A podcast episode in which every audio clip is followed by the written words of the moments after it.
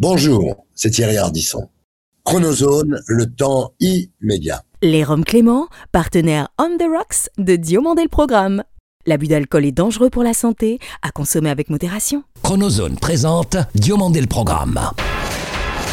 Now give me a beat. Toute l'histoire de la télévision française entre actu et nostalgie. Depuis Los Angeles, la vision hebdomadaire d'un télévore à l'œil unique. Entre série culte et héros éternel. 50 ans d'émission, 50 ans d'émotion. Le petit écran en ligne de mire. Ou quand les pages de récréado prennent voix. DLP, c'est maintenant. Diomandé le programme. Tout, tout, tout, DLP vacances. Tout, tout, DLP vacances. Samy émeillé, émerveillé par ta mère églantine il y a quasi jour pour jour un an, qui nous narrait avec amour la comptine de son voleur de brosses à dents. Marco, ton grand frère, votre mère et tous les tiens garderont en mémoire le rayon de soleil que tu représentas ces 17 dernières années au quotidien. Nous, depuis la Cité des Anges, pleurons avec émotion ton envol auprès d'eux, toi qui souvent transcendais ton autisme pour un pas vers la vie, non vers le mutisme. Rest in pas vers la vie, Samy émeillé, association pérenne sur laquelle tu vas désormais veiller. Un immense merci à ceux de nos 4 millions d'auditeurs français et francophones mensuels du Liban et de Tanzanie, dont nous saluons la fidélité sans faille. Salut, je suis David Diomandé. Bienvenue dans DLP Vacances pour le bonheur de vraie télémotion et le vivre de télémission qui souvent se mire dans la ligne de rire. Depuis 47 ans, elle est au cinéma français ce que les Goyas sont à celui espagnol, les British Academy Film Awards à celui anglais et évidemment nos Oscars au 7e art américain. D'Antenne de France 2 à Canal+, les deux meilleures chaînes de France se seront toujours partagées la diffusion de l'événement, pour le meilleur du grand écran, célébré par le petit en grand. Et si Pierre Tchernia et Antoine Decaune en sont les recordmen absolus de la présentation, Valérie Lemercier, Jérôme Commandeur et Florence Foresti en sont ceux ultimes de l'animation. Ah Hidalgo, foutez-moi une place de stationnement en bas de chez moi, j'en peux plus de ces autolibes. La cérémonie des Césars est notre dossier de la semaine. Bien que brillant éditeur balkanique, c'est pour ma part son atypique parcours cathodique qui me le rendit fort sympathique. Quand ça balance à Paris, il n'est nullement le dernier à parfois déclencher l'ire de ses interlocuteurs par son irrévérence étudiée de provocateur. Ce terrien du dimanche est loin d'en être un amateur et l'on n'est pas couché avec lui dès lors qu'il s'agit de doucher les espoirs dans le texte d'amateurs dans tous les sens du contexte. Bonjour, c'est Eric Nolot. Bienvenue dans Diomandé le programme. Eric Nolo est l'invité de DLP. Auparavant, retour sur la carrière télévisuelle de la plus ancienne cérémonie cinématographique française, dont l'illustre Joseph Cohen, alias Georges Craven, est à l'initiative de la mise en scène. Je crois qu'il y a une partie concrète dans sa sculpture qui est euh, ce personnage. S'il est certain qu'à moins de trois ans et demi, je ne fus du rendez-vous de la première cérémonie, présentée par l'immense Pierre Tchernia et présidée par le non moins légendaire Jean Gabin, le 3 avril 1976, j'ai souvenance de cette grand-messe rigide, mais tellement incontournable pour moi, dès le César d'honneur en 1980 de mon acteur favori de tous les temps, Louis de Funès, smaqué par le fantasque Jerry Lewis. When they called me and they said you will give the award to Louis de Funès, I said formidable. Belle épopée que celle de l'Académie des arts et techniques du cinéma et de sa récompense, compactée par le sculpteur César Baldaccini pour audience souvent compassée. Désormais à l'Olympia, Canal Plus oblige, longtemps au théâtre du Châtelet ou au Palais des Congrès, au théâtre de l'Empire, à la salle Playel, au théâtre des Champs-Élysées et même au Grand Rex. Son audience en berne nonobstant, la cérémonie des Césars demeure le rendez-vous du 7e art français par excellence, réunissant chaque mois de février le meilleur de la production sur grand écran de l'année précédente, bien plus pour le meilleur et pour le dire que pour le rire. Ce soir, pour la première année, on va remettre les récompenses du cinéma français, les Césars.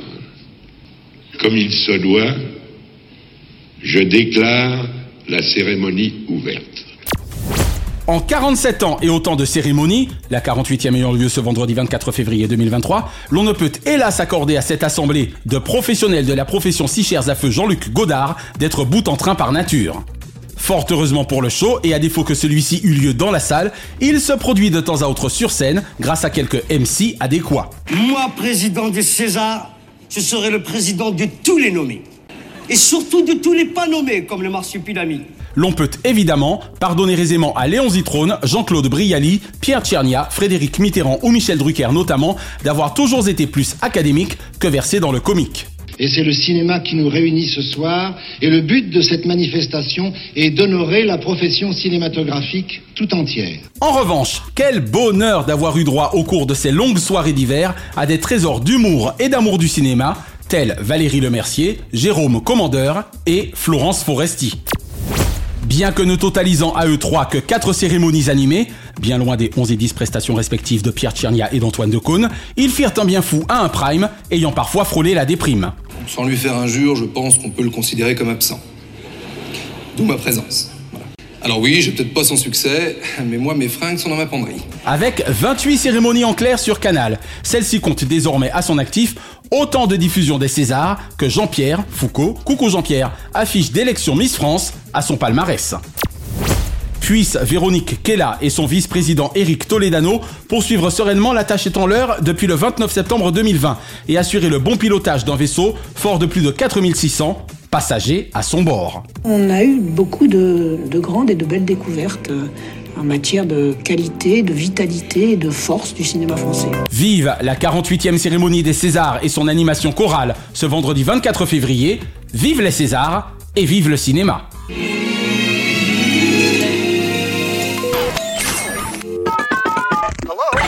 J'ai l'habitude de tout ramasser sous une seule et même étiquette lecteur.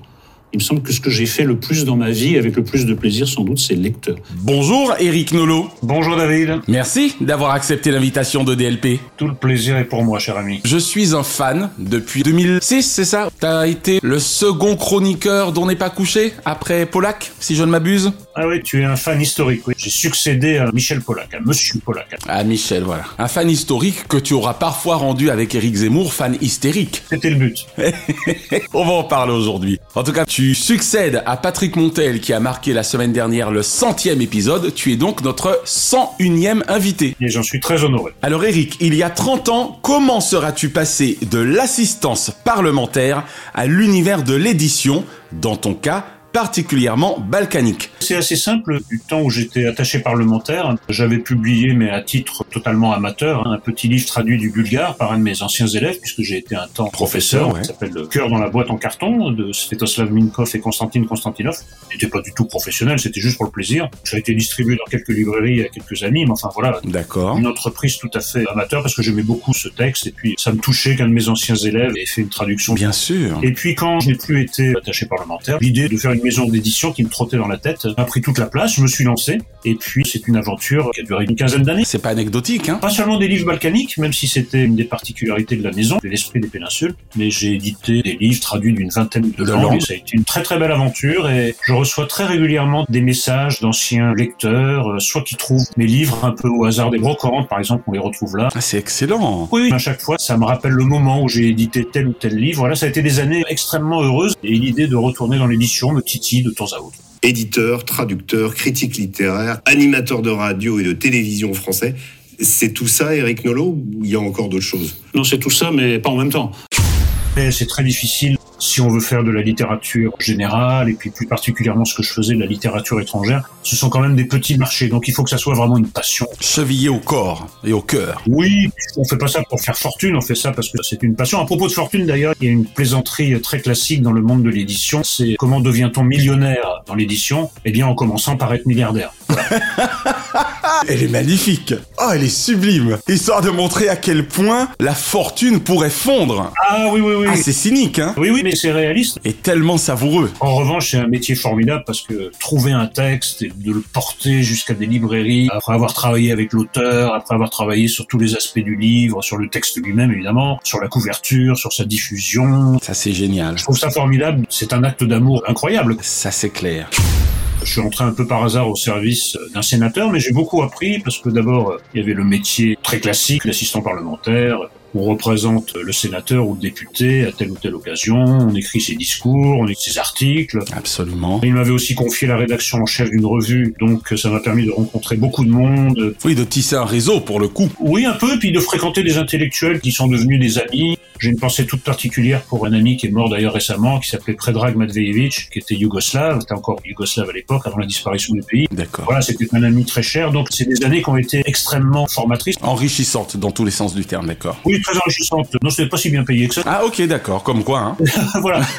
Mais c'était enrichissant, en tout cas au sens... euh, Au plan intellectuel déjà, voilà. Voilà, au sens figuré de, de l'expression. Alors ça, D'accord. sans conteste. En revanche, j'ai compris que la politique, la députation, ce ne serait pas pour moi, pour une raison assez simple, c'est qu'il y a une forme de discipline de parti. À laquelle tu ne saurais te soumettre. Ben non, ça aurait pas duré longtemps. hein. si on est obligé de dire le contraire de ce qu'on pense pour être sur Eh ouais. du parti, c'est quelque chose qui est tout à fait contraire à mon caractère. Voilà. Alors Eric, je ne sais où en est le matricule des anges Zemmour et Nolo, mais quel souvenir conserves-tu de tes quatre années dont n'est pas couché, aux côtés de ton confrère et néanmoins ami polémiste chez Ruquier? Ça me fait plaisir. Le Matricule des Anges, c'est une excellente revue critique qui existe toujours, à laquelle je ne collabore plus, mais à laquelle j'ai collaboré pendant une dizaine d'années. Ça a été là aussi extrêmement formateur. J'ai appris mon métier de critique en fait sur le tas. C'est un journal que je recommande à tous nos auditeurs parce que quand vous ouvrez le Matricule des Anges, vous avez vraiment l'impression d'être sur une autre planète littéraire. C'est vraiment une revue avec une liberté de ton, avec une curiosité, avec une ambition, avec une attention à la littérature, mais vraiment au plein sens du terme, à la grande littérature, que je salue. J'étais très heureux de participer à cette aventure, mais elle continue sans moi et elle continue fort bien. Alors parlons maintenant justement de deux démons cathodiques, si je puis dire. Bon, mais déjà, Zemmour et Nolo, il faut dire une chose, c'est que nous ne nous connaissions pas du tout. D'accord, avant 2006. On a fait connaissance littéralement sur le plateau dont n'est pas couché et... euh, C'est excellent. C'est sans doute aussi pour ça que ça a marché, hein, également. Probablement. Parce que vous étiez vierge de toute amitié. Écoute, peut-être, mais en tout cas, l'amitié est née assez rapidement. euh, D'abord parce que je me suis très bien entendu humainement avec Zemmour, et puis surtout, le contrat de départ était que nous devions nous opposer, c'est-à-dire qu'il devait y avoir un débat entre lui et moi. D'accord. Et au bout de très très peu de temps, on a compris que ce serait beaucoup plus drôle si on se liguait contre les invités. Que nous avons fait très très rapidement, et c'était beaucoup plus drôle. Ça, c'est incroyable. Et attaquer sur sa droite et sur sa gauche, Ouais. ça donnait des choses très très inattendues pour les invités. sauvé euh, par une, un professeur euh, de français et la littérature. Vous y avez cru? Je sens qu'il va y avoir un deuxième café. Ouais, parce que là, pour le coup, c'était vraiment pas good cop, bad cop, hein. C'était vraiment bad et bad cops, quoi. Et bad cop et encore plus bad cop, donc. En gros, vous me rappeliez un petit peu les copains Hardisson et Mestre dans Descente de police. Absolument. Ce sont les imperméables. Exactement. Il n'est pas vrai que tous les livres se valent. C'est clair. Après, en effet, je prends le risque de me tromper. Peut-être que dans 100 ans, on considérera que Proust est un auteur négligeable et que Christine Angot est un génie de la littérature. Personnellement, je doute, et puis je ne serai pas la pour le vérifier, mais j'ai un doute. tu n'as rien perdu de ton mordant, c'est clair. Je me rappelle une fois, un auteur qui a très très mal pris la critique, qui était même, je pense, au bord des larmes. Avec Zemmour, nous sommes allés le voir, c'était Harry Roselmack. Par rapport à Novilu, j'imagine. Oui, c'était un livre terrible, hein, vraiment. C'est un des pires livres, dans les dix pires livres que j'ai lus de ma vie. Il a bien fallu lui dire, il l'a très mal pris, on est allé le consoler en lui disant que c'était vraiment pas quelque chose de personnel, mais que franchement, moi j'aurais été éditeur, par exemple, j'aurais reçu ce manuscrit, je l'aurais entièrement fait refaire. D'accord. Non, moi ce qui m'étonne, c'est que vous passiez d'un niveau de professionnalisme incroyable, vous êtes reconnu comme un des meilleurs de votre profession, à un amateurisme total. Pour moi, c'est un livre d'amateur. plaisir. Il va rien aller dans cette histoire. Je regrette de blesser les gens, simplement. Ils peuvent se dire une chose, c'est qu'ils sont tombés sur un critique qui a lu les livres, qui en rend compte avec honnêteté. Je me rappelle cette émission. C'est le cas de le dire. Harry était dans tous ses états après votre confrontation, parce que c'en était une. C'est pas évident, hein. Mais pas du tout, je le sais, c'est pas évident du tout. Et tu vois, c'est vrai que c'est une question de perception parce que j'avais trouvé cette mise en abîme du personnage assez originale pour ma part. C'est là qu'on voit que les perceptions sont radicalement différentes d'un lecteur à l'autre. Mais bien sûr. Bon, après, il arrivait que Laurent Ruquier déconseille à certains auteurs de venir. Ah oui, quand même. hein. Il y avait quand même une espèce de prévention amicale. Donc après, c'était aux risques et périls de l'auteur en question. Donner les risques et périls la plupart du temps. Pour moi, sincèrement, vous fûtes le meilleur duo de chroniqueurs de cette émission, sincèrement. Bah, je sais pas si c'était le meilleur duo, moi je pense que c'était le seul duo. V'là les autres ne s'entendaient pas, ça se voyait. Les enregistrements duraient 6 heures ou 7 heures. Ah oui, quand même, hein Oui, remarque, c'est vrai que le rendu était de 2h30, 3h, effectivement. Ouais, donc c'était le double en enregistrement. On enregistrait à peu près le double et si on n'avait pas rigolé comme des bossus avec Zemmour, ça aurait paru quand même très très long. On s'amusait bien pendant l'émission. Il y avait une émission un peu parallèle. On s'échangeait des petits mots. Ouais, ouais. Ça a été une très très belle aventure parce que c'était l'émission dont tout le monde parlait, quoi. Le lundi matin. euh, C'est clair que pour le coup, après tout le monde en parle, vous fites fort concernant le côté machine à café du lundi matin. Eh oui, nos films, nos films et très très belles années. Moi, j'aurais bien continué encore un peu, en tout cas. Bien sûr, c'est vraiment dommage. Avant de continuer, vous êtes resté ami avec Laurent, vous vous voyez de temps en temps, vous vous parlez ou malheureusement, la vie suivant son cours, vous avez cessé tout contact On se voit, mais très très Peu, désormais. Ouais, très peu. Il m'a invité aux grosses têtes. On s'est retrouvés parfois à partager des plateaux. D'ailleurs, ça a été euh, des moments très agréables. Moi, j'ai toujours plaisir à le revoir. Je n'oublierai jamais que Laurent Ruquier m'a donné ma chance. Bien sûr. Que on n'est pas couché mal lancé. Cela étant dit, tu le lui as bien rendu, hein, parce que tu faisais le job également. C'était pas de la représentation. Il me semble que ça a été très équilibré, que Laurent Ruquier nous a donné notre chance, à Zemmour et à moi-même, et que nous avons su la saisir. C'est plutôt aux autres de se prononcer sur ce point-là que moi, bien sûr. Eric, antépénultième question de cette première partie. Inter,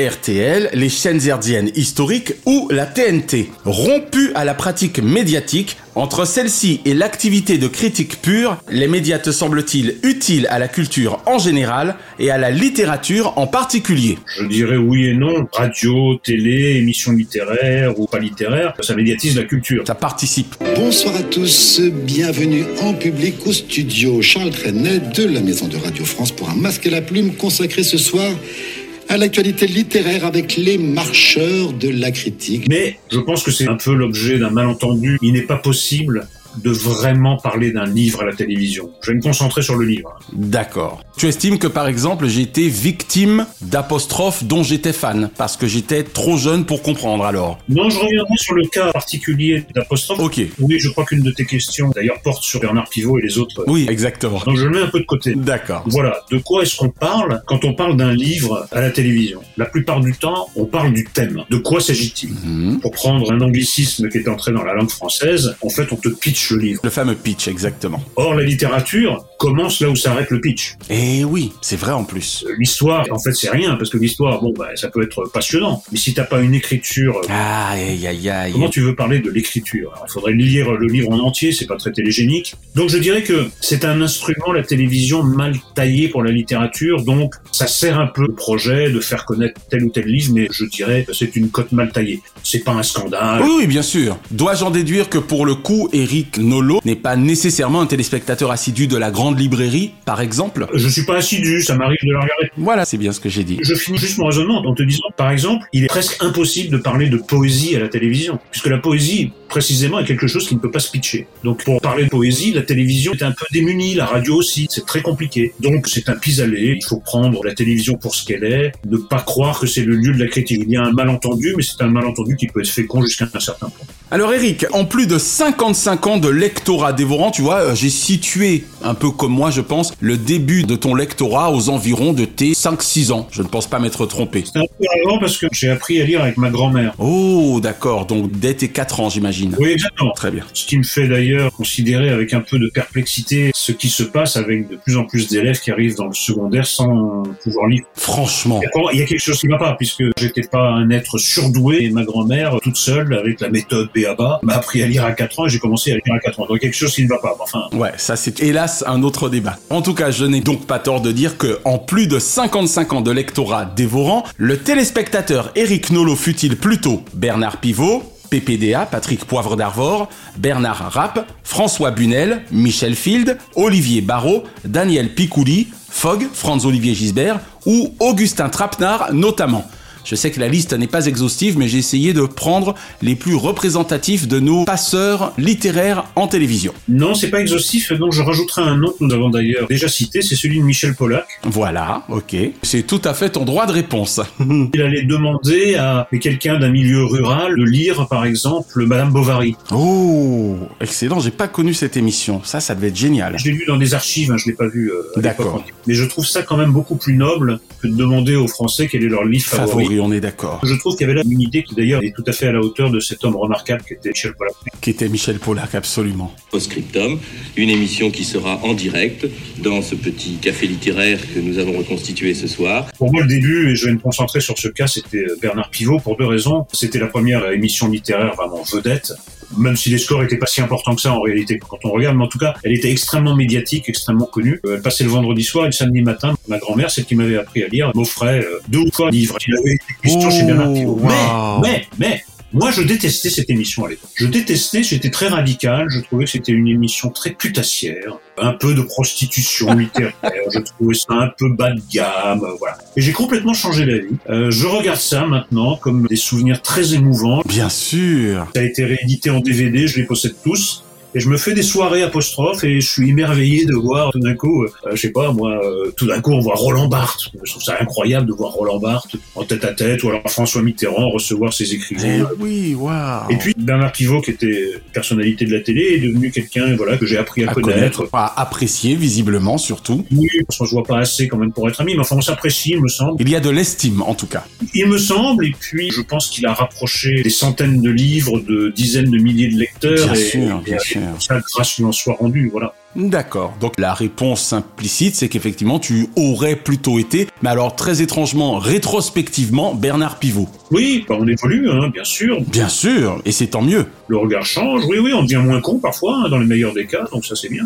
Et puis, il faut bien reconnaître que Bernard Pivot avait trouvé un peu la formule magique pour essayer de rendre accessibles les livres qui parfois l'étaient moins. Très beau livre, les photos sont superbes et les textes sont, sont tout à fait intéressants. Parfois, il y avait des livres ardus, hein, mais il fallait pas les lancer comme ça sans préparation en direction du grand public. Il fallait une pédagogie, et je trouve qu'avec le recul, c'était un remarquable pédagogue. Un remarquable vulgarisateur, dirons-nous. Il m'envoyait à pas mal de bibliothèques alors que j'avais 10-11 ans, donc il savait me parler. Voilà, il te parlait, et il parlait vraiment à des centaines de milliers de Français. D'ailleurs, il a inventé une formule qui est peu ou prou celle de la grande librairie aujourd'hui. hein. Ça ressemble quand même beaucoup à Apostrophe.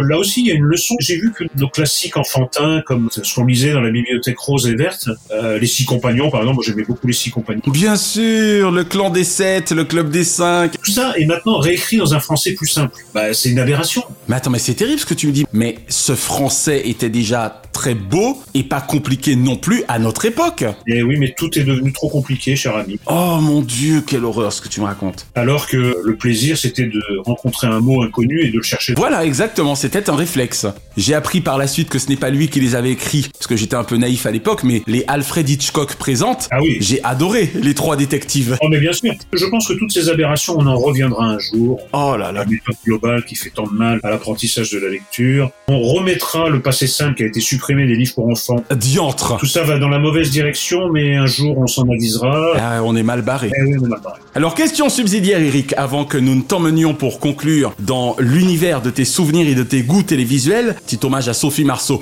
La boum de tes 17 ans dut être assez inoubliable entre Tiamo, We Will Rock You, Magnolia Forever et la terrible nouvelle concernant, hélas, Clo-Clo. Pourquoi je dis ça Que cette boum de tes 17 ans a dû être particulièrement inoubliable, car tu es né un 11 mars, oui. Voilà. Alors d'abord, j'étais pas très boum. pour tout. Ah, Écoutez, monsieur, ne remettez pas en question l'élégance de la formulation de mes questions pour vous faire plaisir à la fin.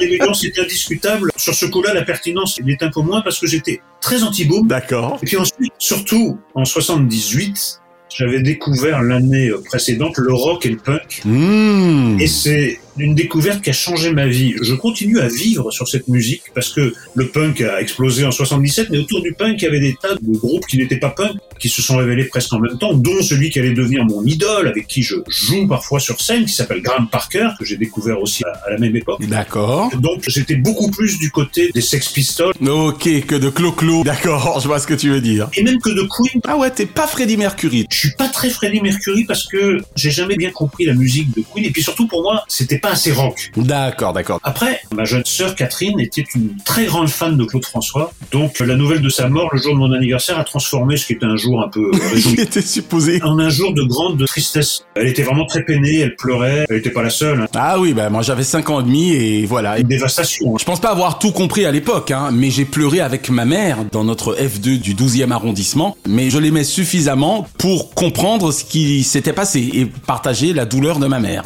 Un premier télégramme nous est parvenu. Quatre mots sur une dépêche pour nous apprendre que Claude François était mort.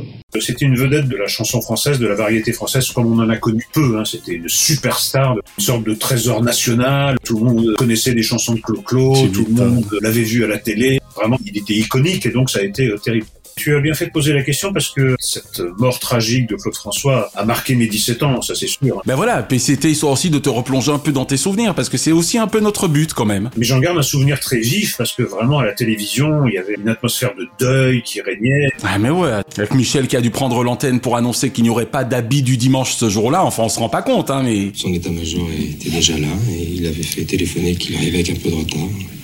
Nous sommes un petit peu anéantis par tout ça. Je crois qu'on n'a pas bien réalisé encore la disparition de Claude François. Tout à fait, si je peux utiliser cette expression, c'est un peu la répétition générale de ce qui s'est passé avec Johnny Hallyday. Avec Johnny, exactement, quelle horreur. Allez, quelle ancienne série ou ancien feuilleton regardes-tu encore aujourd'hui ou serais-tu susceptible de regarder facilement? J'en regarde beaucoup, hein. je peux en citer plusieurs parce que je les possède tous en DVD. Moi, je suis un fan de toute une époque, à mon avis, de rêve, chapeau melon et bottes de cuir. Ah. C'est un bâtard, moi je suis amoureux de Diana Rigg. Bien sûr, The Avengers. 1967, j'aurais tout trahi pour Diana Rigg, j'aurais trahi mon pays pour Diana Rigg.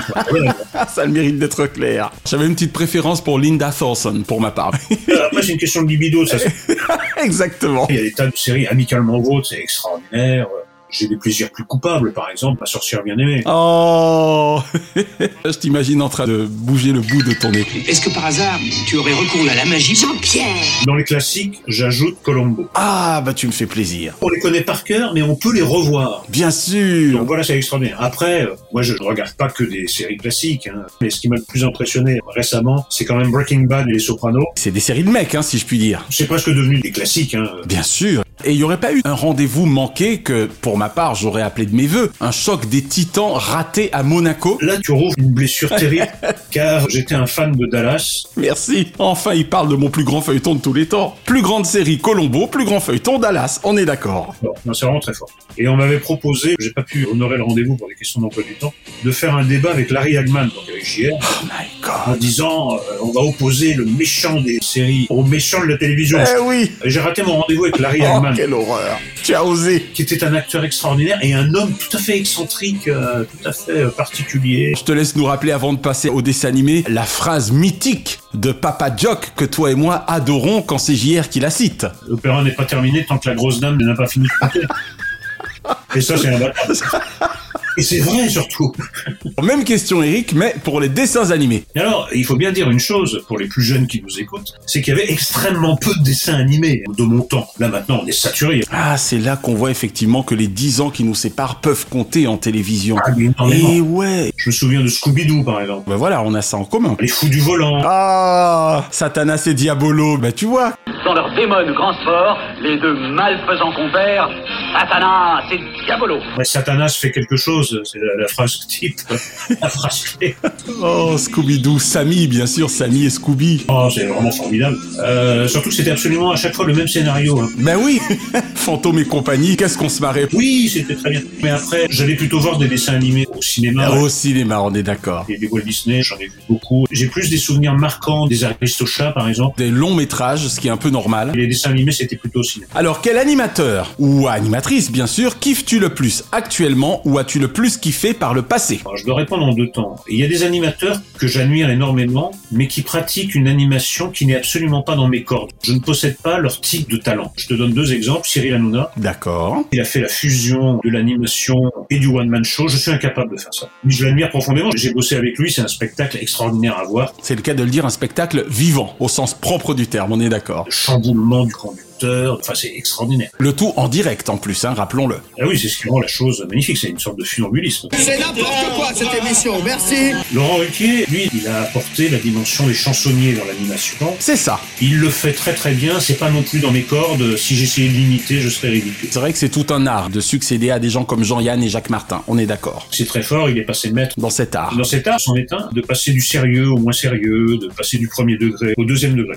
Mais celui dont je me sens le plus proche, c'est quand même Thierry Parce que sa manière d'animer, je m'y reconnais. Ce côté un peu canaille me plaît beaucoup. D'accord. Et puis, c'est un grand inventeur. Il a inventé Ah des ouais. émissions Ah ouais, complètement insensées. Ah, on sent l'ancien créatif publicitaire, c'est clair. Oui, oui. Concepteur fabuleux. Les lunettes noires pour nuit blanche. Double jeu. Double jeu, il y a un truc incroyable, je crois que ça s'appelait TéléZ. Oui, TéléZ. Insensé. Télévision d'une audace. Et Sucé s'est trompé Et, pardon Sucé s'est trompé Non plus. Mais d'une véritable audace, pas la fausse audace qu'on voit un peu. Et que dire de Descente de police avec lequel il a commencé en 85 C'était déjà complètement dingue. Il est moins présent à la télévision et il manque à la télévision. Oui, c'est ce qu'on lui disait. Il était notre invité le jour de son anniversaire, le 6 janvier dernier. Et effectivement, quoi, quel manque cruel à notre petit écran, sincèrement. Moi, c'est quelqu'un pour lequel j'ai énormément d'admiration pour son professionnalisme et son côté canaille en même temps. Les deux mélangés, je trouve ça formidable. Un journal télévisé ou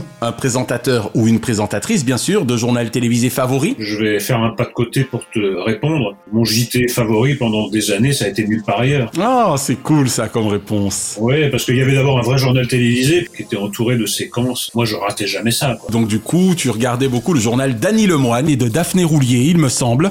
Exactement. Bah, qui était une sorte de parenthèse sérieuse. Et tu m'étonnes. Annie Lemoine était héroïque au milieu de ce fatras. Edouard Balladur est sur le plan. C'est pas moi. C'est Monsieur Vandamme, c'est faire l'acteur. C'est une très belle réponse que tu viens de me faire. Tu es le premier à me parler de nulle part ailleurs pour répondre au JT. Et c'est vrai que quelque part, même si le journal télévisé de nulle part ailleurs était pour le coup euh, anecdotique, hélas, mais c'est une réponse originale. Mais il y avait un deuxième JT hein, qui était les Guignols. ah oui, tu me fais plaisir. Monsieur le Président, comme d'habitude, on vous accuse de démagogie après votre séjour dans les dom-toms. Quoi? Je pense que c'est mon émission préférée. Pendant des années, après, il y a eu beaucoup d'épisodes moins glorieux. Ils ont perdu la formule, ils n'ont pas réussi à la retrouver, mais la période Gilles Das de Cône. Et enfin, tout genre confondu, mon cher Eric, quel est le nom de ton programme favori de tous les temps? Ça s'appelait La Une est à vous. Oh La Une est à vous, ça consistait à voter par catégorie entre euh, trois ou quatre choix. Alors il y avait euh, séries euh, dramatiques. euh, C'est ça, c'est lointain pour moi, mais tu nous rappelles qui animait ça déjà? C'était présenté par Bernard Gollet. Les appels que vous avez donnés depuis le 15 septembre dernier, date à laquelle a commencé cette émission de La Une est à vous. Mais ce qui était très agréable, c'est que c'était à chaque fois les mêmes qui étaient élus. Eh ben oui, puisque c'était une question de goût, donc. Oui, mais les gens voulaient voir les mystères de l'Ouest. Ah, et moi aussi. Et donc, euh, tout le monde votait pour les mystères de l'Ouest. Ah, c'est marrant. Et on annonçait euh, qui a gagné, eh bien, euh, les mystères de l'Ouest. Et donc, on voyait cette série. Oui, parce que c'était quasiment interactif, hein. je crois qu'on profitait de ce pourquoi on venait de voter. Mais bien sûr. Quel concept Ah, mais c'était euh, formidable. C'était à chaque fois mon émission préférée qui sortait. Donc, il y avait un côté très reposant dans cette émission. Et puis t'avais quasiment l'impression d'être, pour le coup, le directeur des programmes de TF1, j'imagine. C'était interactif à bas bruit, mais enfin c'était interactif quand même. Et puis surtout, j'insiste là-dessus, nos enfances étaient très très différentes des enfances d'aujourd'hui. Bien sûr. En fait, euh, on s'ennuyait beaucoup à l'époque. Il y avait très peu de choses pour nous à la télévision. Et ce samedi après-midi nous était consacré. C'est ça. Et il n'y avait pas grand-chose d'autre, hein, le mercredi. Mais le mercredi ou le jeudi, puisque le jour de congé a changé, euh, il y avait Zorro. Oui, c'était le jeudi. Étrangeté de l'éducation nationale quand même, hein. Mais euh, ça nous permettait de regarder Zorro. Où sont les lettres que mon père m'a envoyées? J'aimerais relire la dernière.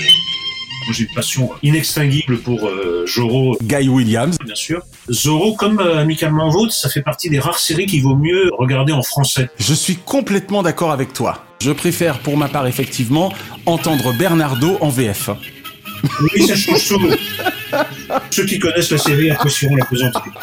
Pour les autres, ça restera peut-être un peu obscur. Ça sera là le mot de la fin. Eric Nolo, merci d'avoir répondu aux questions de DLP. Eh bien, cher Naya, cher David, tous ceux qui sont à l'écoute, ce fut un plaisir de partager nos bonheurs télévisuels, de la vie, dans la bonne humeur, dans un jeu de questions-réponses qu'on aurait pu encore prolonger trois heures. Hélas, mais ce fut un moment de pur plaisir. Bienvenue dans les jeux de vainqueurs. Et pour ce qui est de vainqueurs, on est plutôt gâtés aujourd'hui, tant certains d'entre eux brillèrent par leur euh, personnalité. Il faut dire que notre jeu du jour n'avait de jeu que le nom, ayant surtout été la finalité télévisuelle d'un grattage quasi perpétuel. Bienvenue cette semaine dans l'univers de Millionnaire.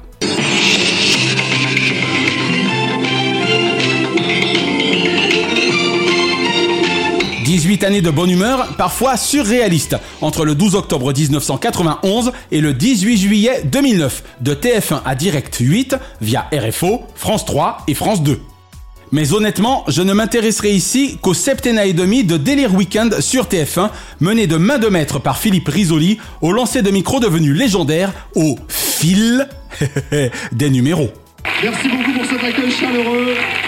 Bienvenue sur l'antenne de TF1. Millionnaire deuxième édition ce week-end.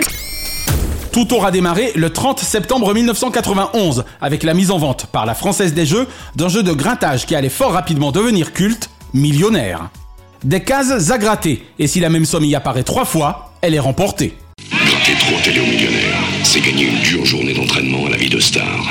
Mais après une journée comme celle-là, vous serez prêt à devenir millionnaire pour de bon. Mais certains tickets avaient la particularité de contenir des écrans de télévision, et cette fois trois écrans vous expédiaient directement sur le plateau de TF1 afin de tenter de remporter un million de francs à l'époque, puis d'euros. La boule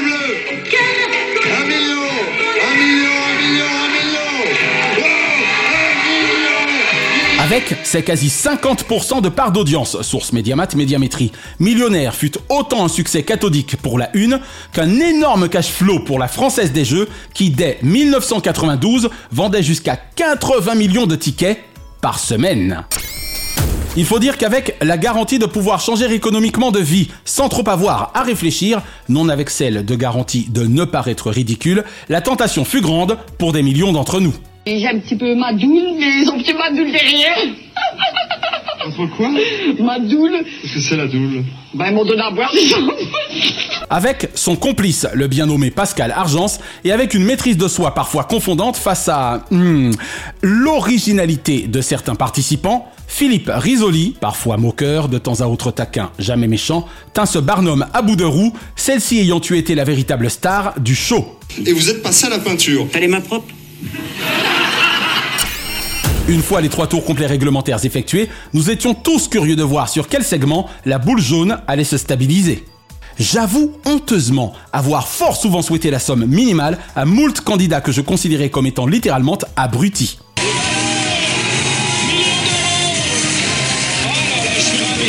Si Bruno Robles, Roger Breton, Marie-Ange Nardi, Tex et Sylvain Mirouf s'essayèrent bon an mal an à la présentation de Millionnaire, Bonjour à tous, merci de vous joindre à nous, une nouvelle gagnante sous le feu des projecteurs. il est incontestable que ce dernier demeure l'apanage de Philippe Risoli, à l'empathie et la bonhomie adéquate dans ce type de situation. Inutile de vous dire combien les millionnaires à compter du 1er janvier 2002 durent être 6,56 fois plus heureux que ceux sur TF1. Le problème avec ce millionnaire, c'est qu'on a toujours un petit problème de temps. Une chose est certaine, pour la Française des Jeux comme pour TF1, Millionnaire constitua indubitablement le jackpot, publicitaire et pécuniaire. La semaine prochaine, dans les Jeux de vainqueurs, le grand jeu de l'été de TF1.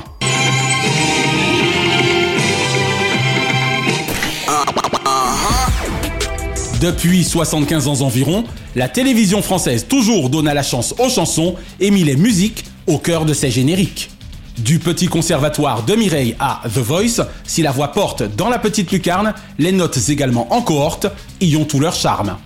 Déportés au petit écran, DLP Vacances fait ses gammes et vous raconte la rencontre entre des musiques et des téléspectateurs ayant à cœur d'associer leurs émissions à des émotions. Vendredi 10 février dernier eut lieu sur France 2 la 38e édition des Victoires de la musique. Grand-messe de la variété et des musiques urbaines françaises par excellence, elle récompense quasi de manière subjective depuis 37 ans la crème de ses artistes. Mais avec les victoires, si le show provient de la scène live et des prestations de ses vainqueurs notamment, il vient également du générique des victoires de la musique. Et à ce jeu des partitions haut de gamme et haut en gamme, Jean-Claude Petit est définitivement un grand. Dans le milieu télévisuel, sa complicité avec Jean-Pierre Bourter fit des étincelles sur des marques fortes et régulières telles Champs-Élysées ou Star 90. Mais en solo, le compositeur chef d'orchestre, auquel l'on doit les musiques sublimes de Beaumarchal Insolent, Jean de Florette, Cyrano de Bergerac, le Hussard sur le toit ou Manon des Sources entre autres, illustre ce gala musical annuel de France 2 d'une façon spectaculaire. Un générique reconnaissable dès ses premières mesures et qui sur environ 1 minute 30 fait la part belle aux cuivres et à la puissance dans la légèreté pour une prestation toujours live rajoutant au cachet de l'ensemble. Cette année, 2 348 000 téléspectateurs furent au rendez-vous animés par Laurie Tillman depuis la scène musicale de Boulogne-Billancourt pour 15,6% de PDA, source Médiamat Médiamétrie. Bravo notamment à Angèle et Stromae pour leurs victoires respectives de meilleure artiste féminine et masculin de l'année et vive les victoires de la musique Paris 2024. La semaine prochaine dans Musique Zacker, le générique d'Ushuaïa.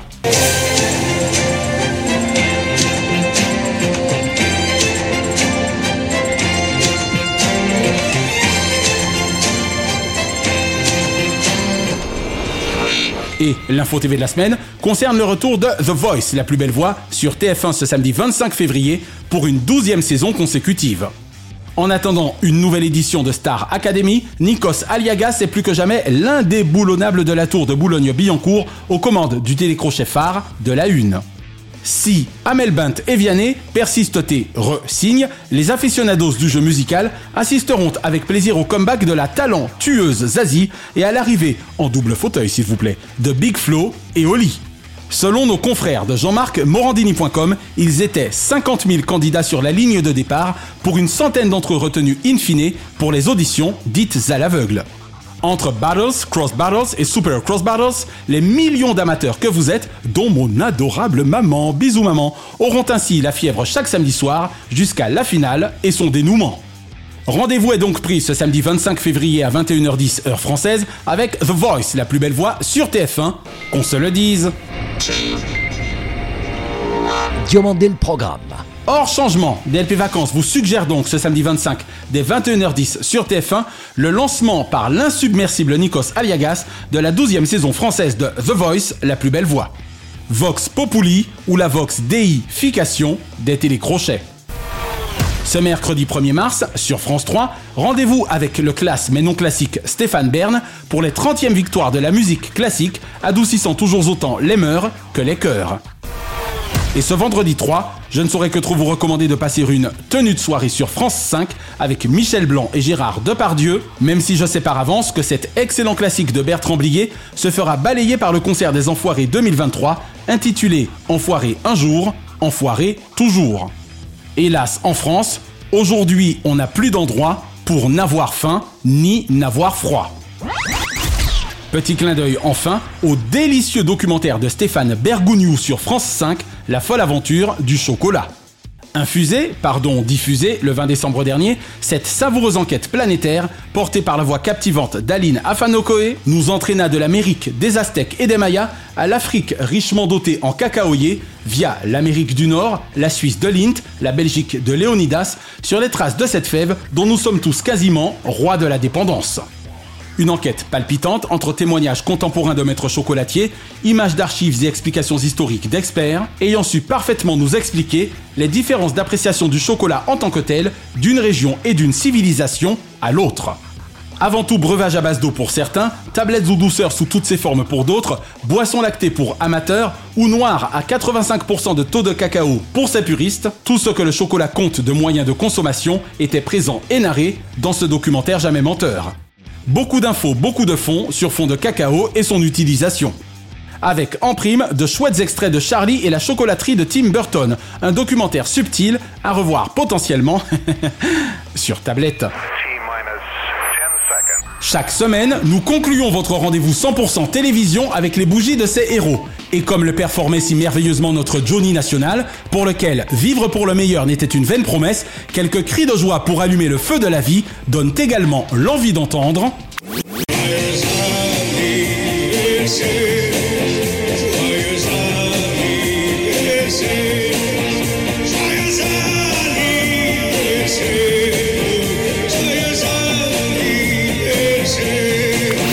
Heureux anniversaire ce lundi 20, Charlotte Bouteloup. Vivement dimanche afin de suivre à la bonne heure ses chroniques ciné en télématin ou sur France Inter, connecté. Ophélie Winter, ex-dance machine rentable, l'on adorerait retrouver une Ophélie Winner, inclassable. Et Fred Testo, si la mort est dans le pré, l'amour de la comédie est dans le prix de son talent fun et longtemps novateur. Ce mardi 21, Daniel Evenou, l'ennemi public numéro 0 de Daniel, est un monsieur constant nommé Farniente. 80 fois bravo de votre perpétuelle énergie et de votre éternelle bonne humeur qui sur nous agit. Et Laurent Petit-Guillaume, avec ou sans S, le grand pari de Laurent fut toujours d'éviter l'autoroute express. En ceci, sa carrière riche tourne depuis toutes ces années-là autour du cercle radio, télévision, théâtre et cinéma. Ce mercredi 22, Armel Dutch. Même avec un H, il faut vraiment un cœur de rocker pour accomplir le saut du diable. Carrière prodigue que celle de la demoiselle de Martigues. Ce jeudi 23, Jacques Seguela, l'amorce tranquille vers la nona génération, mythe vivant. Dominique Lacoste n'aura jamais été meilleur vamp ailleurs que sur scène. Et Carole Gessler, 55 fois merci d'avoir donné des racines à votre carrière sur France 3 et des ailes un temps à votre bulle d'air sur RTL. Ce vendredi 24, Jean-Marie Cavada. Vous avoir à notre micro serait le marché du siècle pour l'ancien téléspectateur nostalgique de votre griffe admirable. Plastique Bertrand. Toujours grand cœur en tournée en province, surtout pour l'association 1001 Petits Princes. Et Laurent Ruquier devrait parfois se rappeler d'où il revient dès lors qu'il oublie d'appeler ceux qui pourtant le lui rendent bien. 60 fois merci cependant de tant de talent, de culture générale, de finesse d'esprit et de fulgurance qui, face à mon insistante bienveillance pour nos auditeurs téléspectateurs parfois loin de la France, ne vous exonérait nullement à mon endroit d'une élégante bienséance. Ce samedi 25, Régis Laspalès. Avec sa carrière géniale, bien dégagée autour des oreilles, mon crime est de l'adorer aussi en solo, au nez et surtout à la barbe, d'un duo qui fit merveille. Sean Astin. Jamais n'oublierai la mort héroïque de Lynn McGill dans une saison de 24 heures chrono, sans toxique et habile. Et Sidonie Bonnec, Minute Papillon. Autour du monde ou dans un monde à part, Sidonie a comme tout le monde son mot à dire en complice maternel de l'audiovisuel. Et ce dimanche 26, Virginie Lemoine, en black comédie comme en blague commise en direct, plus de 30 ans d'humour de folie et de talent à nous faire rire, voire mourir de rire. Et Emmanuel Lévy, depuis plus de 10 ans, toujours la même NRJ au 610 éponyme. Maître en lévitation de sommeil face à la bande, a comme tout le monde son mot à dire sur France 2 également, fort de son NRJ, 12 comme un 5 à 7. Une pensée enfin pour les cultissimes Paul Prébois, Roger Giquel et Steve Jobs, qui étaient nés respectivement les 21 février 1927, 22 février 1933 et 24 février 1955. La semaine prochaine, Didier Froli, réalisateur émérite de l'audiovisuel français, dont la carrière a souvent frôli la perfection, actuel commandant de bord de Mask Singer, camarade de crêpes au froment, plus versé dans la galette au sarrasin, et officier de réserve de l'armée de terre, sera l'invité de DLP Vacances. Et nous consacrerons notre dossier à Mouloud Achour, journaliste animateur radio et de télévision attachant, également acteur, qui de France 5 à Canal+, affiche une clique d'émissions, toujours mise à jour. Retrouvez l'intégralité des épisodes de Diomandé le Programme et DLP Vacances sur votre plateforme de podcast favorite et abonnez-vous à nos Facebook et Instagram Diomandé le Programme. Comme Drucker à l'ouvrage, que vous êtes d'ailleurs de plus en plus nombreux à suivre, DLP Vacances est produit par Tronzone Corp, Burbank, Californie. Intégralement monté, mixé, réalisé par la meilleure, Naya Diamond. Notre gratitude depuis la côte ouest à Fabrice Lana, Sylvain Morvan, qui a d'ailleurs intégralement refait sa radio rien que pour vous, Thierry Burtin, Jean-Guillaume Dufour, Laetitia Berry, Dundee et Dave Marsh, Mr. Splat. Merci à Do, Azoulay, Berda et TF1 pour l'emprunt du thème de leur générique et à Alexandre Letraine pour son adaptation magique, déjà mythique. Bise de la capitale mondiale des médias à Kate, Shina et Ramzi Malouki, ainsi qu'à Frédéric Dubuis, Francis Marion, Gauthier Seyss, Katia Martin et Charles Larcher pour leur précieuse confiance. Je suis David Diomandé. Ensemble zappons le creux au profit de la crue. Vive le salon de l'agriculture à Paris Expo Porte de Versailles de ce 25 février au 5 mars prochain. Et vive la télévision pour le meilleur de ses fous rires. Pas vrai, Michel Denisot? Avec euh, Henri Krasuki. DLP, DLP, DLP, DLP, DLP vacances. Chronozone, le temps immédiat.